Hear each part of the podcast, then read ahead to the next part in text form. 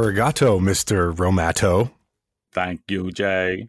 We have a robot of our own that we fail to talk about often here on the show, and I figured we need to give him some spotlight tonight. Well, I think for me, I, I mean, I can't speak for you, but I just don't like to brag. So, you know, I kind of let the fact that we have a robot co host speak for itself. Yeah, you don't have to like rub it in. Yeah. Like, hey, we, we have a robot. Hey, other podcasters, we got a robot. But I mean, he has to have relatives, like long lost relatives. His mom could be Rosie the robot. God, you and Rosie the robot, you're it's it's kind of almost a fetish with you. Who doesn't want a robot that cleans your place? That's awesome. No, I agree. I mean, Rosie was the best part of the Jetsons. Yeah, we know that you had a crush on Rosie. Yeah, it, between the ample posterior and the glowing red eyes, I was feeling it. when it comes to robots, the only other thing I could think of is that there's a dance called the robot. As evidenced by the girl Violet in uh, Friday the 13th, Part 5, A New Beginning.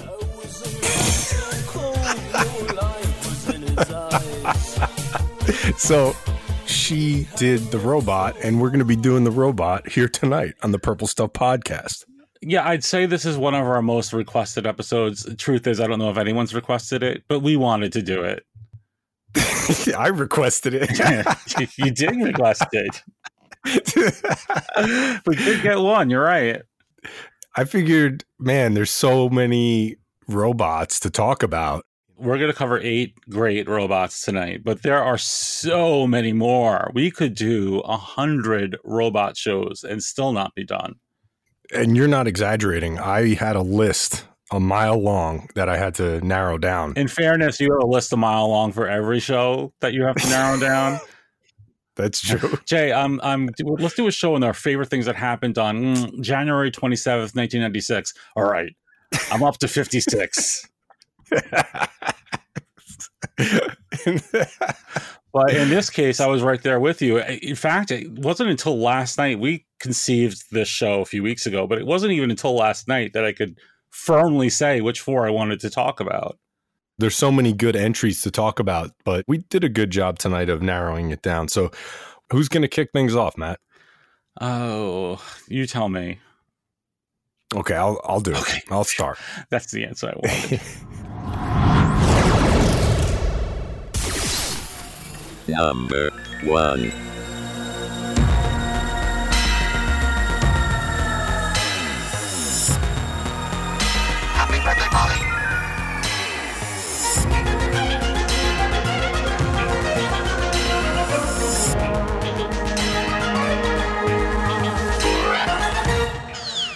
The is this? Your present. Yo, I wanted a sports car for my birthday. Not no walking trash can. Oh, come on, he looks great here. It's extremely psycho, Rocco. Well, since you don't have any friends, we thought you'd like it. Yeah, pretend you're happy. Well, it'll keep you company when you're all alone. That's a great looking guy. Please make a wish. It's creepy. That talks, that thing. Creepy. These things are great. I wish I had one of these when I was growing up. Come on, make a wish, like he says. I wish I wasn't in this nightmare. For my first entry, Matt, we have SICO, which is Paulie's robot in Rocky Four. I have so many questions.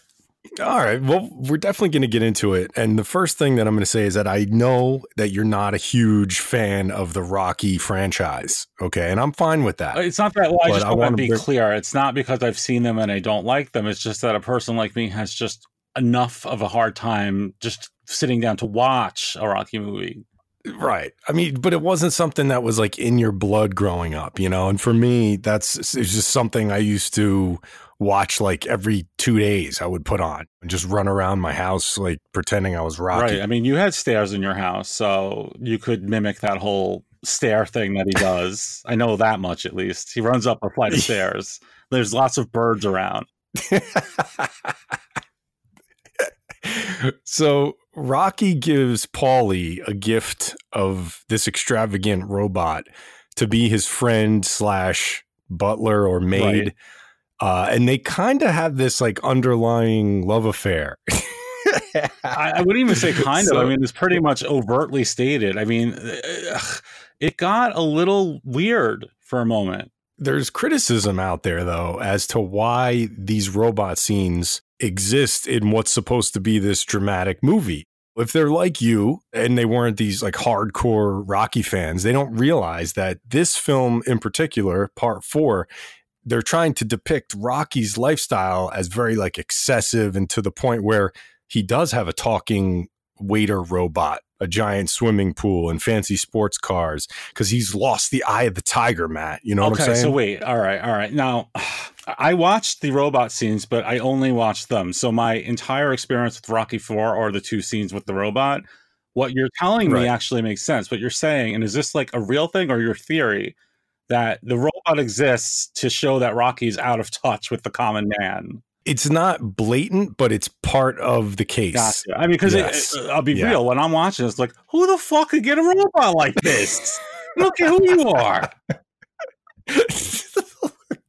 so yeah, by putting SICO in this film, they're helping to reinforce that theme. But anyway, so real quick, a tidbit for you is that Stallone got the robot because at the time his son was autistic and supposedly robots were good with autistic children. So he he got the robot to come on set and then he actually gave him a role. And that robot, SICO, is actually in the Screen Actors Guild. that last part, I don't know I if swear. that's true. Yeah. Everything else you said is true. I read that all today. And if you want to look at this movie from a really generous angle, you could say that putting the robot in was also a way to help kind of normalize the concept in case it ended up becoming a big thing to treat or to help treat autism in the real world. Like, way to go, Stallone. Right. Normalizing the whole robot pal. they got Paulie the robot pal because they said he had no friends, and that so Bobby Bacala's dad. I totally forgot that it's Bobby Bacala's dad in in the Rocky movies. It That's- is. That was an extra treat. I thought I was just getting a robot. Paulie originally gets the robot, and the robot spoke like a male. Mhm. And the story goes that in other scenes, the robot started kind of pissing him off.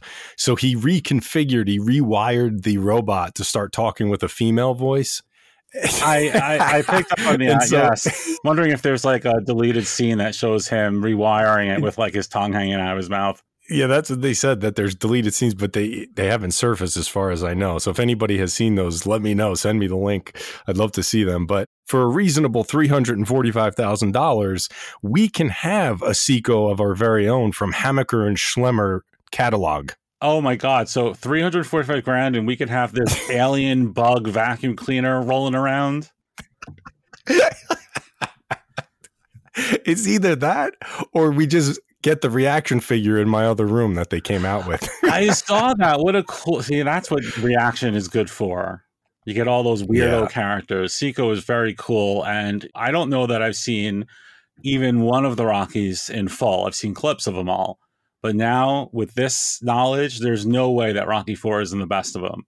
and believe it or not, he was also in a terrible music video where he kisses Carly Simon. Uh, no, that's not true. it is true. That's too weird to make up. Why wouldn't that be in the opening line on his Wikipedia description? I made out with Carly Simon. famous for his appearances in Rocky Four and in a Carly Simon music video. hey, Carly, are you okay with kissing robots on screen? Sure. What the hell is that? That's my girl.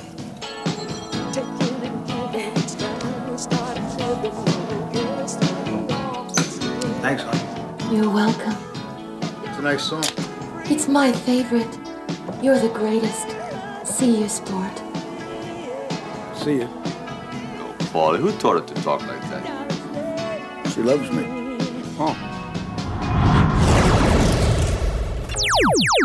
Number 2.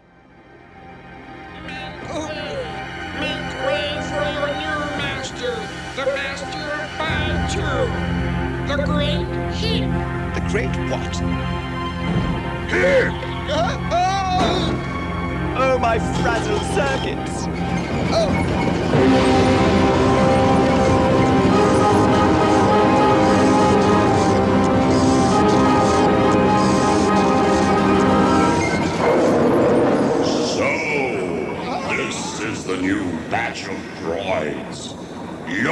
duty is to serve me in Biitu for the rest of your days. Ah, my first pick is the Great Heap, Jay. Oh, my god. Oh my god, I'm going for a deep cut right off the bat. Here's the deal. Back in the 80s, there were a few cartoons based on Star Wars characters, including one called Droids, which of course had 3PO and R2. Were you a watcher of that show? Well, I was, but you did the old Matt. No one else has seen the things that I have seen in my life. You're, when you said this to me, I'm like, of course oh I've seen you take droids. such offense. I'm just trying to save some time in case, in case you maybe forgot something. Rather than have you come to me two hours later, what's that? I forgot. What's droids, Matt? Of course, yes, I've I seen know the that. First yeah. of all, I was not telling you that there was a droid series. I was reminding you that the Great Heap was a villain in their like TV movie. oh yeah, this was a big deal. The Saturday morning cartoon ran in 1985, and then like a half a year later, in June of '86, we got this like final episode that was an hour long and it aired in prime time. The Great Heap. and they were expecting like big ratings and they had that logo it looked like like national lampoon's oh vacation oh, logo Yeah, it so did. Yeah. My Yeah. God. Yeah. But this was sort of the swan song, not just for the show, but really for like Star Wars in general for a long time. yeah there wasn't it was kind of like a dry spell right. I mean, that we got. Star Tours in 87, but other than that, it was like pretty much dead through the 90s. So this was a big deal. yeah exactly The name of the show is also the name of my pick, which is the robot villain, this giant evil droid who like takes over an alien planet and turns everyone on it into his slaves. If you could picture like the cat slayer from Thundercats and mix that with Garfield, it's pretty much that. or like kind of a little bit like if you took the face of gigantor the big robot gigantor Right. kind of like yeah like a little bit like that mixed with the cat slayer Yeah, yeah, something. Uh, it's either Garfield or or or your giant robot mixed with the cat slayer. As long as the cat slayer is involved to some degree. So you got this fucking like castle sized bad asteroid and he powers himself with astromech droids, which means like R2D2 kind of droids. right So he has this system where his minions bring these droids to like essentially the droid version of Pleasure Island. it's like club med it's like a spa for It droids is like they're, yeah. they're in oil pools. They're actually ordering oil cocktails, all that kind of shit. Welcome to the Biitu Droid Harem. Our master, the Great Heap, wants you R2 units to relax and enjoy yourselves. But whenever the Great Heap needs to recharge, which is like every fucking five seconds in this cartoon, I'm like some villain. it's like he can't get through his sentence without needing another droid. But anyway, they'd swipe one from this like Pleasure Island place and let him drain the fucker, and he like spits out these used up, colorless husks. it's really creepy. I mean, I it remember being a kid in '86, and you're younger, so I'm sure it affected you too. Like this was like almost the shoe dip scene from Roger Rabbit. Uh, I'm not that much younger than you, but yes, I do remember it.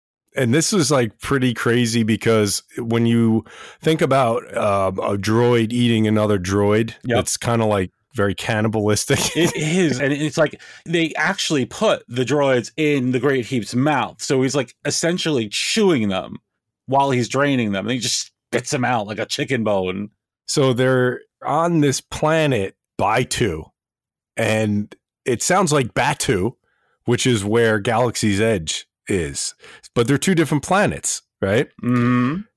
So you're, are you trying to insinuate that the uh, creators of Galaxy's Edge were throwing a little bone to the the finale of the Droid series? I think what they're trying to do is eventually open a great heap ride in Galaxy's Edge. Oh my god! It, you know, it'd be the only ride in Disney that had two people ride it a year. But oh my god, we would have the best time, Jay.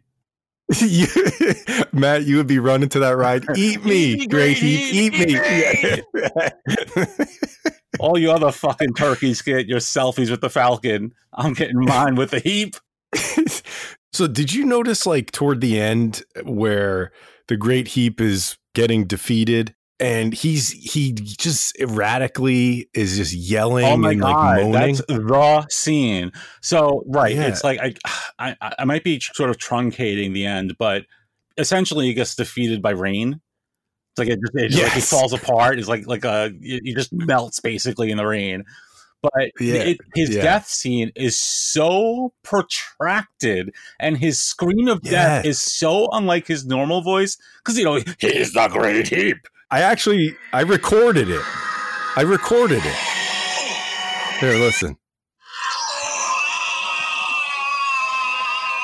Oh my god! I mean, that's just. No, you're, you're five years old. You're on the floor. You're alone, and you're watching this giant robot scream to death. Torture. Yeah, it's in all different octaves. It sounds like he's like falling off a cliff that's just never ending, you know? Right, right. It, it, it almost goes to comical. If it wasn't so horrifying, it would be funny. So, The Great Heap. I know uh, this series isn't on Disney Plus yet, but if anyone wants to watch The Great Heap, it is on YouTube.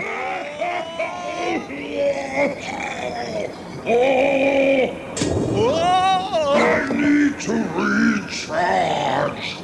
Fetch me an R2 unit from the harem. Coming up. An R2 unit.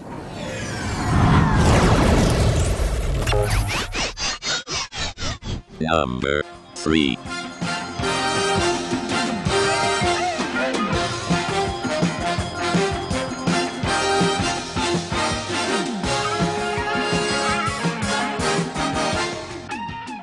All right, for my next robot, Matt, we have Rogun by Arco, 1984. This was a toy.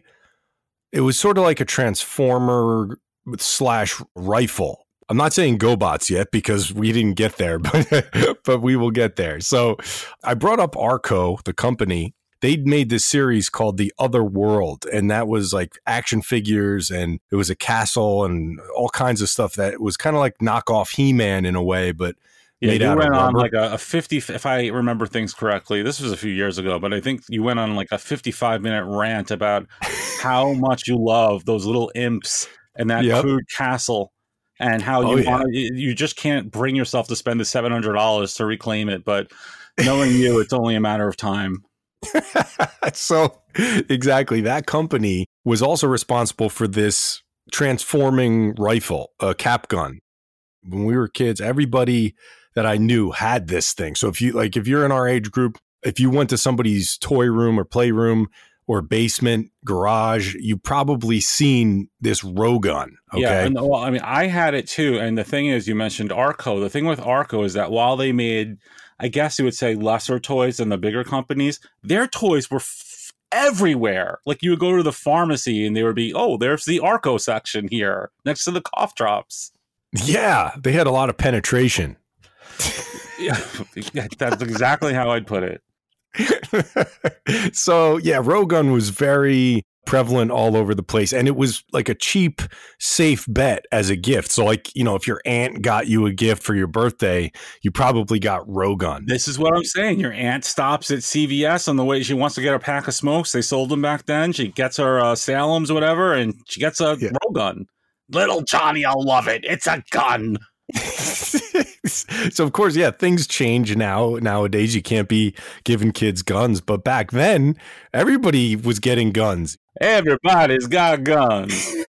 the Rogun uh, obviously transformed into a rifle, but it was also a cap gun. So you would put the caps in it, and they would it would make a snap, but also you get like a tiny little bit of smoke come out of it. It was oh, kind of yeah. cool. Oh, that that smell. Oh, Cappy, you're delicious. Oh, Cappy. Totally normal thing when I was three years old to be packing heat. Right, right. So, this was like a no name toy that was so popular that the GoBots licensed it out and changed the name and then put it out under under the GoBots moniker. See, I don't. I, I I feel like I should have known that, but I don't think I did. So you're saying that the Rogun, the GoBots Rogun that I know, was originally just like a no-name Arco brand Rogun. Yes, and that's what I'm saying. I had the no name Rogun, and Oh. I and the the reason for me bringing this up because I, I found it to be interesting is the fact that I never knew until many years later. I always thought it was a generic toy that it was in the cheap aisle, like Right, a right. Caldor, a Caldor, but like it wasn't. Eventually, like it was like a year later, and then it was a GoBot named Shotgun. Yeah, I mean, I got. I, I think they even like. I don't even think they named it until even later than that. But it was definitely GoBots branded, and that's the one I had. Is actually one of the largest GoBots in the line. And if you transform it into rifle stance, it uh, looks like it's doing the backstroke. well, that's your take. I mean, to me, the the rifle mode looks like an erect canine. I guess this is sort of like an ink blot test. It's like a What, Rorschach. what do you see? the Rogun Rorschach. I had it as the. Mm-hmm. yes, exactly. I had the the GoBots branded one, and you mentioned how it was, you know, the biggest GoBot. You're right. It was it towered over the rest of them, but to such an enormous degree that you couldn't even like pretend they were from the same universe. Well, I mean, it was it was definitely a stretch, but it was like a know, redwood tree amongst the other. I mean, the GoBots were little tiny guys. Remember, these weren't like Yeah. big guys. They're little tiny, like they were like four inches tops. yeah, and you got Rogun over there, who's like as tall as you are. There's there's always room for the giants, though. I think the reason why uh, this belongs on the list tonight is because I kept that motherfucker for a long time. Usually, I was I would lose interest, but this thing stuck around for many years. You've been making movies since you were a kid, and I shudder to think at how many times you needed like a futuristic space gun for your movie plots. I know this is a movie about basketball, but what I'm thinking in the finale is I shoot you with this gun.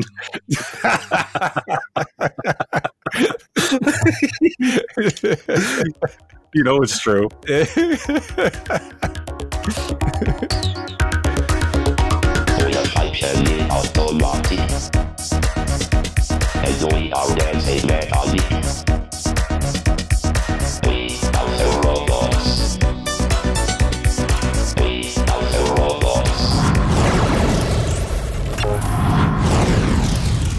Number 4. If you enjoy being really scared and you're not afraid of the unknown, Who is it? Who's there? if you found a friend in fear, then we have a friend for you. Hi. Meet Samantha. Come here, the police. Wes Craven, the director of Nightmare on Elm Street, brings you his most frightening creation. Sam? And she can't live without you. Maybe I'll come over sometime. Deadly Friend. Tuesday at 8 on Channel 11. My second pick is my new obsession. Let's talk about Kristy Swanson's character from Deadly Friend. yes, I let's am do it. telling you here, this ugh, I am in love with this movie. Deadly Friend came out in 1986, directed by Wes Craven. By and large, it is not considered a good movie, especially by Wes Craven standards. Right.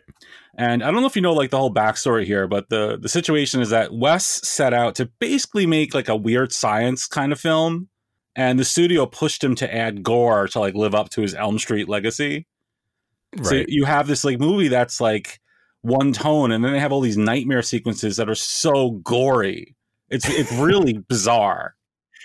Yeah, I mean, you're following up one of the biggest horror movies of all time, like you said, Nightmare on Elm Street, and it's based off a book. This movie Right. that may not have been what most people would think of uh, when they hear Wes Craven. My take on based on Wes's interviews is that he was like looking forward to going in a different direction, and then the studio, based on one test screening, he was like, "Nah, dude, you did Elm Street, so you got to turn this into an Elm Street movie."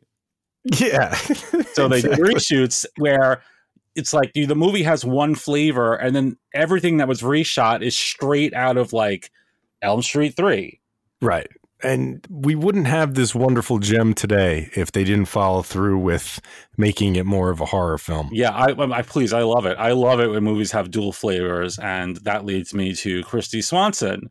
Um, I'm going to try to simplify things here. You have this neighborhood genius who has this like robot he built named BB. He's like this like cool yellow robot, kind of in the vein of the Rocky robot that you talked about. Right. So the neighborhood genius who has the robot also gets a girlfriend, and that's Kristy Swanson's character, who's like, you know, Wait, wait, oh, wait, wait. I I know you wanted to simplify this, but I have to stop you right there sure, because sure, stop me. he doesn't just get the girlfriend. This is what bothers me about this movie. I love this movie, okay? Mhm. But the adorable Kristy Swanson living next door to you and she brings over almost home cookies. Oh my Like, god! I mean, are you serious? Like the kid didn't even have to do anything, and future Buffy is bringing him mass marketed home baked cookies. Yeah, that's it was it was a tad unbelievable, and the shot lingered on that beautiful box of almost home cookies. It's the longest shot in the movie by far, and she's holding them so like eh, she's practically like a Price is Right hostess holding up the prize.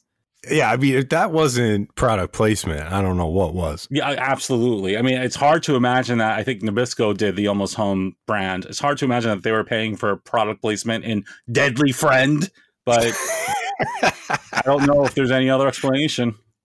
so I'm just going to cut to the chase. His robot gets destroyed, and then Kristy Swanson's character she gets killed by her abusive father. So they got this kid. He lost his robot. He lost his girlfriend. So what does he do? He sneaks into the morgue and puts the dead robot's microchip into Kristy Swanson's brain, and she comes back to life as this like zombie robot girl. Yeah, it is a dark, dark film. You know, Very you dark. you, you, you kind of glossed over. Yeah, okay. Kristy Swanson's father is a freaking maniac, and there's some uncomfortable scenes. But yeah, he basically pushes her down the stairs and she dies. Yeah, yeah, it's it's, it's hardcore, and you're right. Like there are actually been essays written about how scary that character was, the Yeah. father, and he was like, it was like, wow, I'm like, I can't believe this movie is going to these places, but it did. Yeah, I, I went through a period of my life where I was like just unnaturally obsessed with this movie, mostly because Mama Fratelli's scene. Okay. Yeah. So the robot zombie Kristy, she's like back to life and she's like doing her robot dance movement. She can barely talk. She got big black circles under her eyes. And she's sort of like morally confused. So she Right. goes on this like killing spree where she's going after anyone who fucked with the robot or with Kristy. Kills like Kristy's dad and then gets to Anne Ramsey. What does she do? She launches a basketball at Mama Fratelli's head and it explodes. It explodes in full gory detail.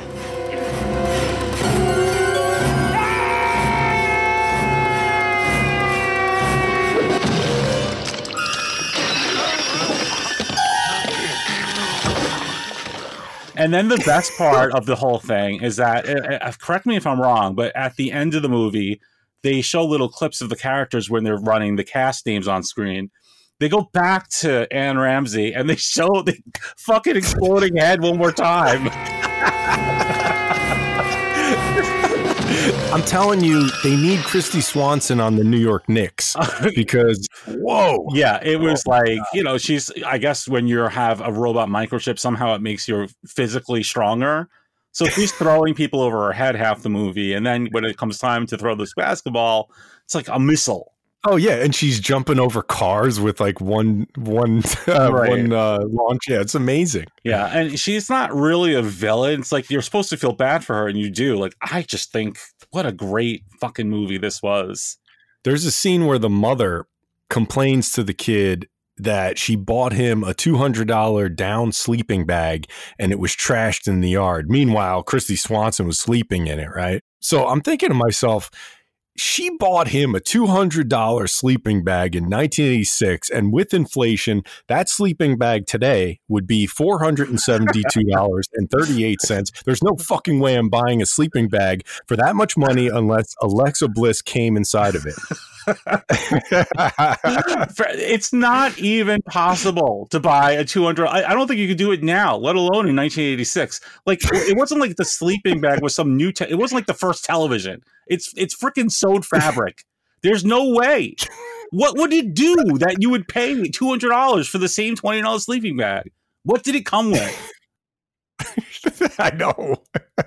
like gold, sleeping gold bag and your silver pendant yeah. the finale of the film, there's a, a police officer who is trying to uh, shoot Kristy Swanson. And then in slow motion, she starts to kind of get into her mode and she's moving toward the cop. Yeah. Now, I didn't think there was any other way to take it other than she was doing a George the Animal Steele impression. You know, when George Steele would kind of do that thing with his hands and start running toward people? That's what she was doing the timeline works out because this is right around the time that George was getting a lot of play on NBC during the Saturday night's main event run. Yep, the Beauty and the Beast storyline. Yeah, yeah. Kristy probably saw that on TV a day before the shoot and said, "You know what? I got to bring that into my act." That's some inspo right there. You cannot tell me that was not a fully intentional George the Animal Steele impression. I mean, I don't know that I agree that it was, but I love that your mind went there.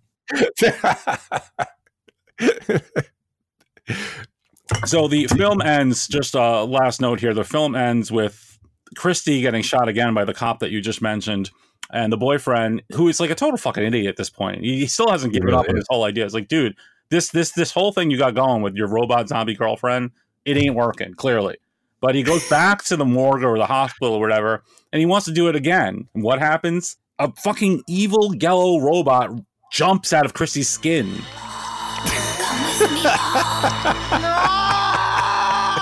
and it's like not set up or explained in any way. It's like the amount of mental leaps you have to take to try to explain why this would happen. It's just it's it's just out of control. This movie's just out of control. yeah, this was a, a WPAX favorite. Also aired during Shocktober. So Shocktober. I feel uh, especially happy that I've latched onto it. In fact, I've already started buying foreign posters on eBay. And no, I am not kidding.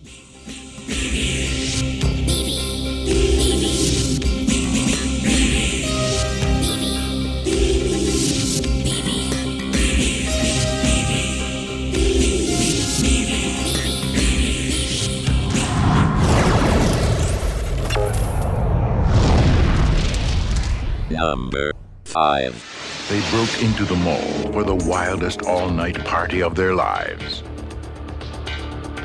It's dead meat.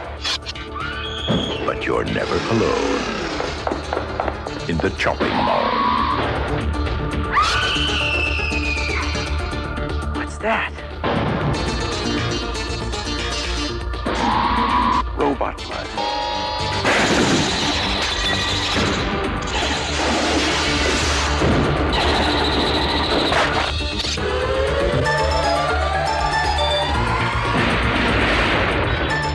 Shopping mall. Where shopping costs you an arm and a leg. My next pick, Matt, is the Killbot from Chopping Mall from March of 1986. Oh, ah, what a good movie. Watched it for the first time in a long time the other night, and I've forgotten how good it is. Yeah, this is one of those cult classics, kind of on the order of a horror movie like Deadly Friends, something that never really rose to like the crazy classic movies like Friday the 13th style, you know, but Chopping Mall has its cult of fans. Right. It doesn't say. it doesn't have the amount of fans, that's true, but in vibe it, it is essentially Friday the 13th with robots. When you talk about mall security guards, um, in this case, it's a mall security guard that kills, and it's a robot. So well, I mean, I mean, it's it's a it's a team of them, it's a squadron of them.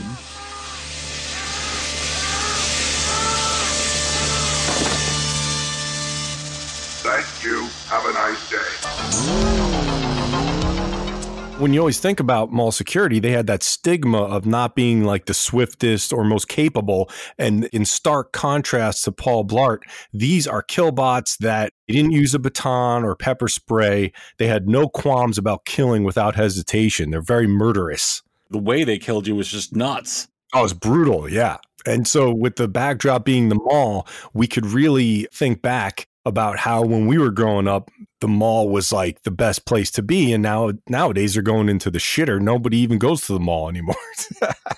oh, we need a mall renaissance. If nothing else, a reason to watch Chopping Mall is like shots of old bookstores and things like that. Aw, obviously these robots are going around killing the kids that are stuck in the mall okay so right. we don't have to get into super mega details on the plot there uh, i definitely recommend seeing it if you haven't but let's get into some of the lines there's a girl and a guy and they're trying to get it on yep. and the line is you smell like pepperoni i like pepperoni so there's also there's a point where they get stuck in one of the stores, and uh, Barbara Crampton's line is, uh, "Oh no, we're never going to get out of here." And it was like right before that, they're like, "The doors don't open till six. so like they knew exactly when they were going to get out of there. You know, these are the types of lines that they didn't really think through. Yeah, yeah, so, I, I, it, it, definitely was a one pass script, but I, I guess they figured, you know, that this is just perfect as is. Run it. Yeah, Exactly. Yeah, just just print it. Yeah. Um, but a couple things that would appeal to you is that uh, better cheddars make an appearance. I noticed that. You know, it's so funny because uh, as much it might seem like an ideal situation to the audience of the era. Oh my God, a makeout session in a closed mall. That sounds like fun. I'm looking at that better cheddars. I'm like, holy shit, go in a closed mall and eat better cheddars. We often see stores in the background when you see malls in the movies and you get that kick of nostalgia, like B. Dalton or Waldenbooks. Yeah. Um, but in this mall, there's a place that I don't even know if they still exist anymore. The House of Almonds. I I just want to reiterate that the House of Almonds. I would love to live in the House of Almonds. Is that a real? Let me look this up. House of Almonds. I wonder if it's like a real situation. I don't know, but I'll tell you, they probably had all kinds of almonds, like like cinnamon almonds and wasabi almonds a, and a all, entire you know, mall barbecue. store dedicated to almonds would yes have a, a pretty good selection of almonds. habanero almonds.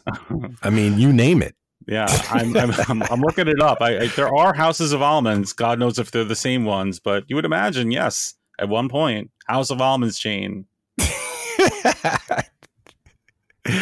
Yeah, so House of Almonds, Dick Miller, Killbots, it's got it all. It, it's even has it even has an end credits sequence that looks like an old 80s sitcom where they, oh, they show the shots of the actors with their names on and Tony in quotes as Killbot. yeah. Fantastic. So I love Chopping Mall. I definitely recommend this to anyone who hasn't seen it. Like you said, it's on Amazon Prime. Yeah, I couldn't believe it. I believe it's also free if you're a Prime subscriber. So get on that. When you hear, I mean, pretty much everyone that's listening has at least heard of this movie, and it sounds like one of those goofy movies that like is so bad it's good. No, it's actually just kind of good. It's good and it has Barbara Crampton, so watch it.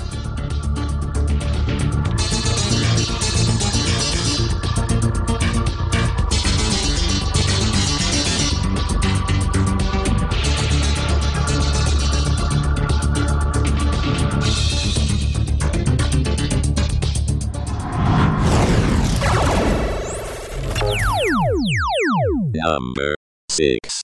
Only we have a military attack group like the Combaticons. We transform Combaticons and attack the new Autobot city. Autobots, this is our new city, Metroplex. It can transform into a battle station and then transform again into the gigantic Metroplex himself. But the Combaticons can combine to form Bruticus. Decepticons attack! Transform Metroplex! The Transformers! The Transformers from Hasbro. My third pick is Metroplex, the Autobot city from the Transformers universe. Nice. Are you like familiar enough with Transformers to know about Metroplex? Oh, Yeah, I know about Metroplex. I mean, I'm not a huge Transformers person, but I do have a decent amount of knowledge. Okay, so uh, Metroplex, he was a character on the cartoon, but I really just want to talk about the toy. He came out in 1986, and as soon as I saw the commercial, I knew I had to have it. Got him for my birthday that year, and for a while, absolutely my number one favorite toy. Have you seen this thing in person? Um, not in person, only only on like videos and stuff. But this thing was uh, very cool because it was more like a playset. So he starts off at this as this like robot who I guess was around a foot tall. Then you could transform him into a whole city, like with a landing pad and secret car garage. Oh, had so many parts that you could actually make additional transformers by using like his kneecaps and codpiece.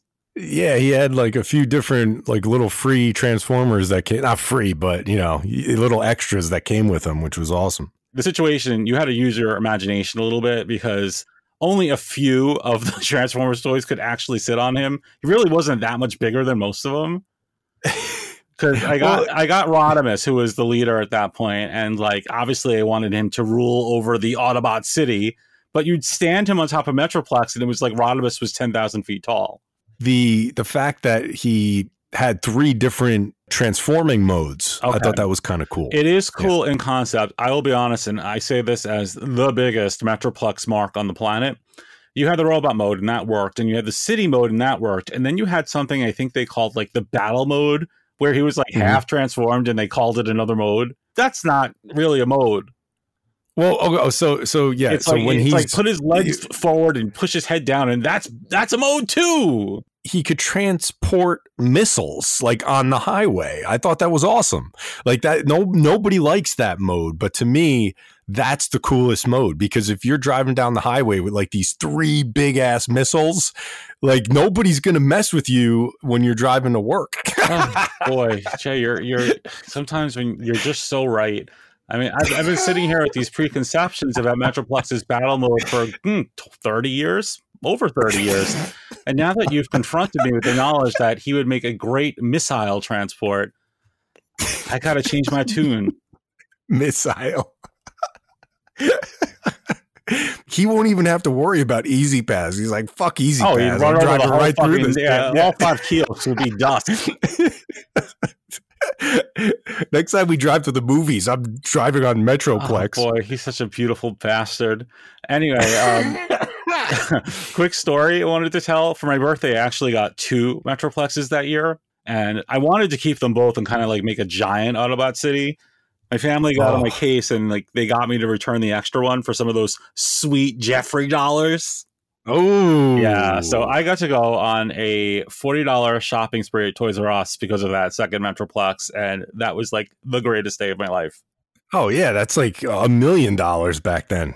I was aiming to get all the cheap clearance shit. Like I got the Star Wars Rebo band, which by that point was like $3. So I got bags of toys. I think I like the Metroplex I gave back more than the one I kept. Being that you have such an affinity for this guy, would you consider yourself to be metroplexual? yeah. Yes. I love that your notes for this section were make sure I bring up the fact that it could carry missiles on a highway and metrosexual. yeah, I don't want anybody messing with me on, on 287. oh, there you go, Metroplex. Nice.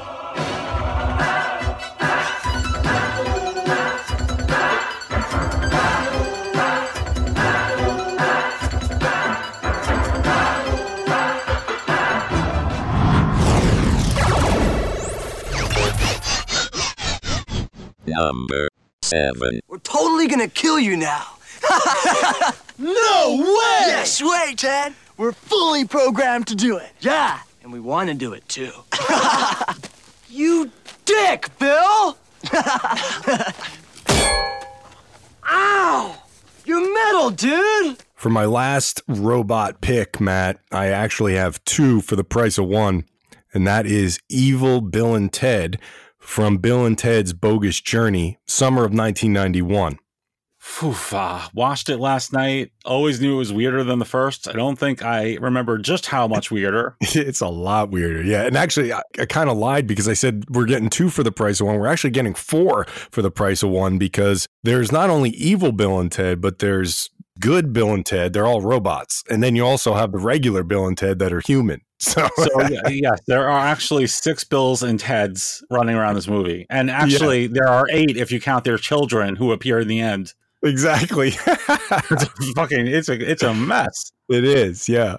So uh, in Bill and Ted's Bogus Journey, which was originally supposed to be named Bill and Ted Go to Hell, the villain, uh, Chuck De Nomolos, former gym teacher who became a diabolical supervillain, he Naturally, yeah, he programs evil robot Bill and Ted to go back and stop the Wild Stallions from spreading their unifying musical message.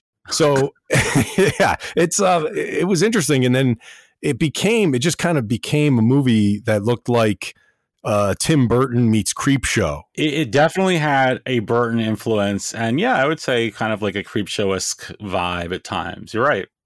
And evil Bill and Ted are so despicable. They tried to kill cats.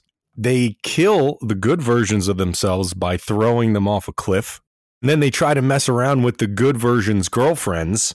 Definitely uh slightly uncomfortable moments with the girlfriends. In general, you're right. Like they were real dicks, these They robots. total dicks. Yeah. E- then evil Ted rips his head out of his socket and dunks it into a mini basketball hoop. Um, and Bill attempts the same thing, but he gets his head stuck on the blade of a ceiling fan. And even their creator, Chuck De Nomolos, he hates them too. And he created them. I hate them. I hate the robot versions of them. You made us, dude. For the most part, you wouldn't really have that movie if you didn't have evil robot Bill and Ted.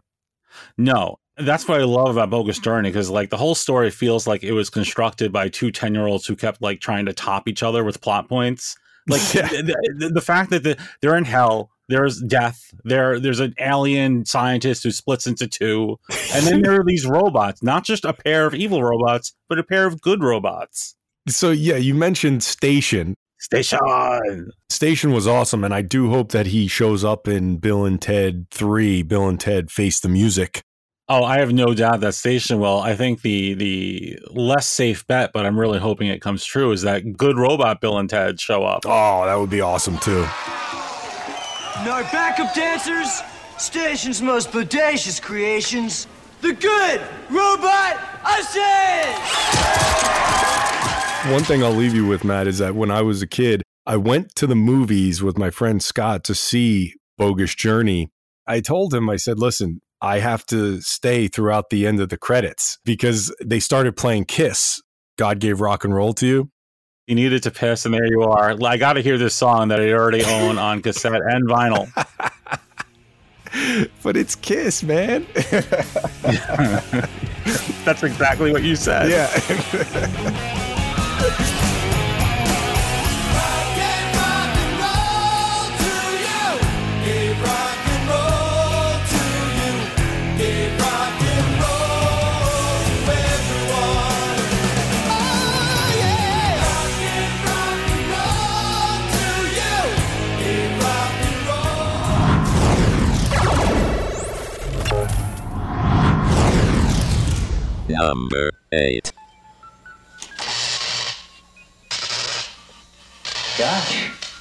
you're electrifying.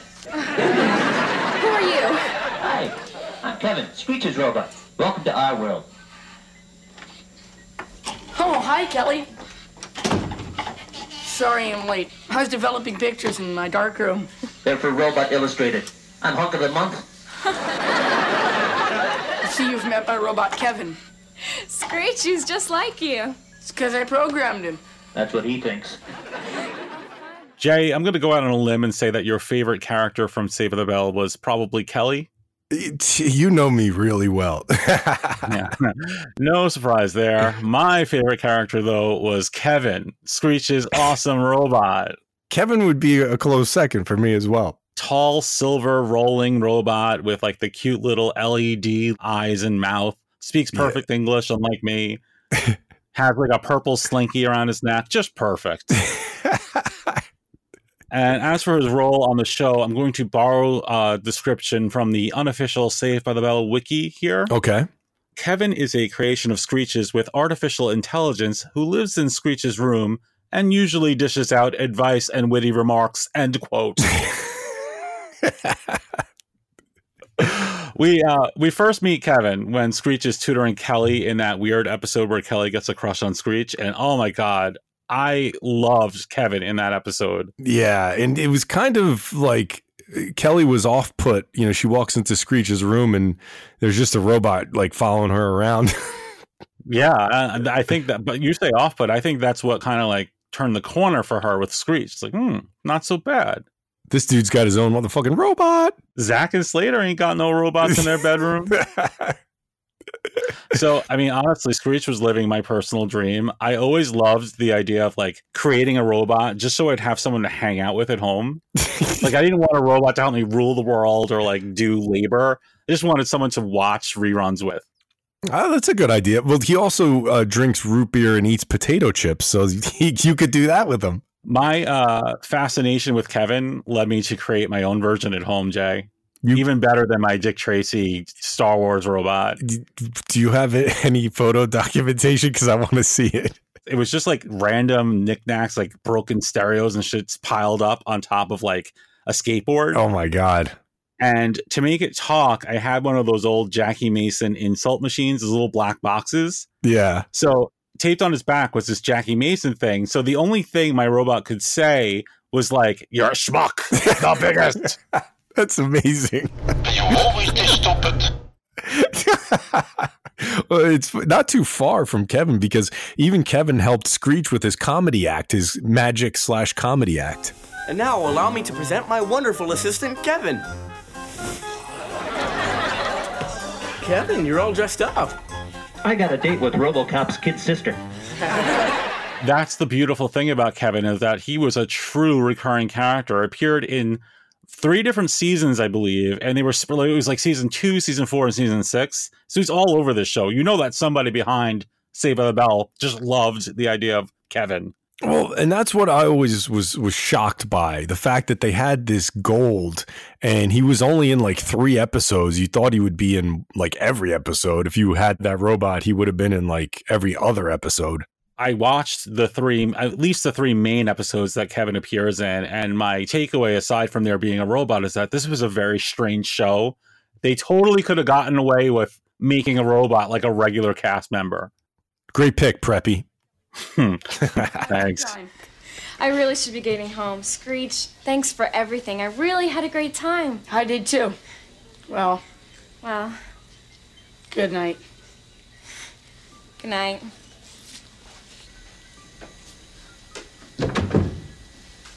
She is cute.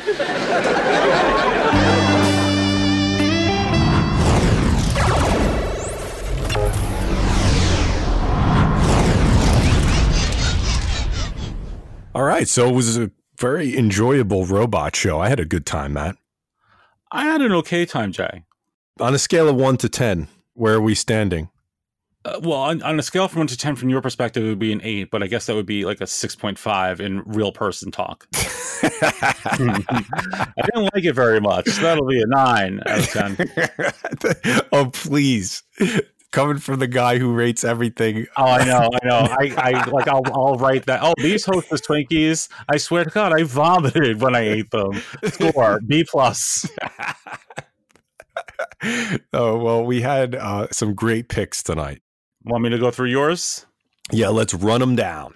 All right. So you brought to the table tonight on our eight great robot show, SICO, the Rocky Four robot, uh, the Yeah. Rogun, first made by Arco and then by GoBots. Yep.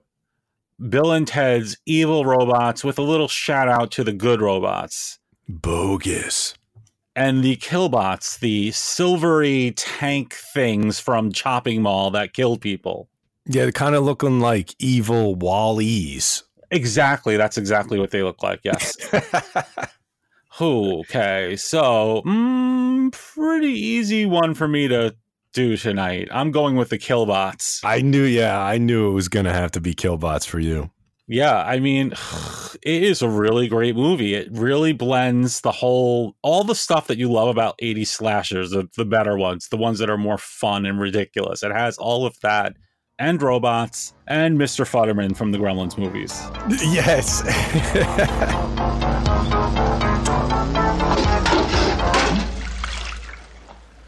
You clumsy son of a bitch. Look what you did. I ought to turn you into scrap metal for this.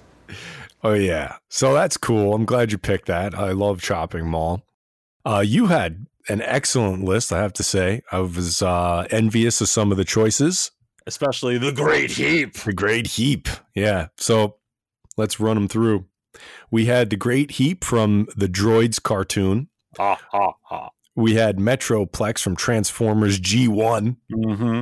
We had Screech's robot Kevin from Saved by the Bell. Yep. And we had, of course, last but not least, Deadly Friend from 1986, this Wes Craven movie that is just a, an absolute masterpiece that uh, is, is is very much indescribable. So, oh, Yep. God, I, re- I really don't think there is any question. Deadly Friend is definitely going to be my pick. Excellent. I Yeah. really truly believe that this movie deserves so much more uh, attention. I don't know if it's because it was considered a Wes Craven misfire, even though I definitely don't think it was, or if it's because people are kind of weird with Kristy Swanson nowadays. But this movie deserves eyeballs.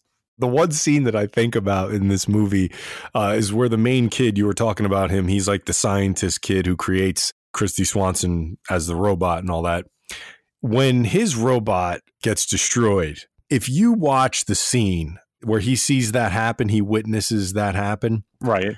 He goes into an Oscar winning performance. That's the only way I could describe it. I oh, mean, Oh, it he is. was he was crushed. I mean, you think BB was crushed? He was crushed. He was Yeah. he was besides himself, Jay. Yeah, it was like his brother got killed in front of him. That's what he it was, was like. he it was He- that robot was his brother, son, father, friend. It played every role to him.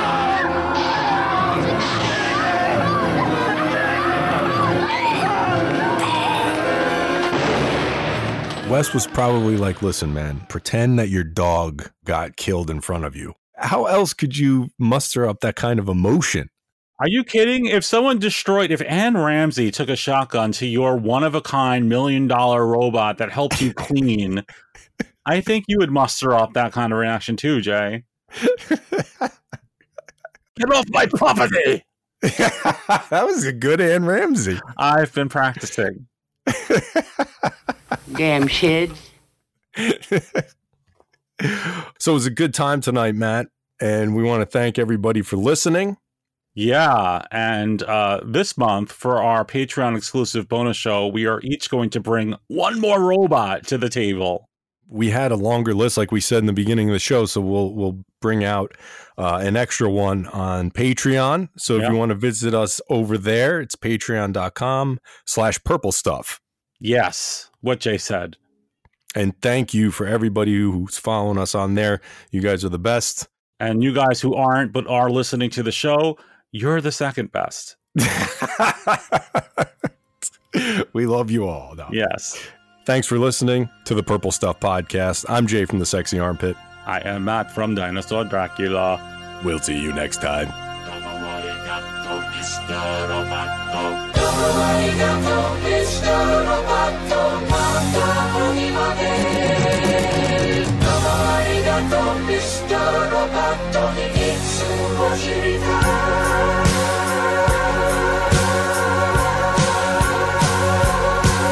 You're wondering who I am. Secret, secret, I've got a secret.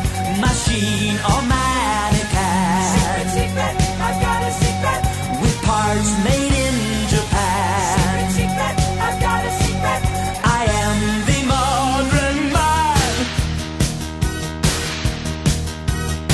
Damn kids. I've got the secret I've been hiding under my skin. My heart is human, my blood is boiling, my brain IBM. Thank you for listening to the Purple Purple Stuff Podcast.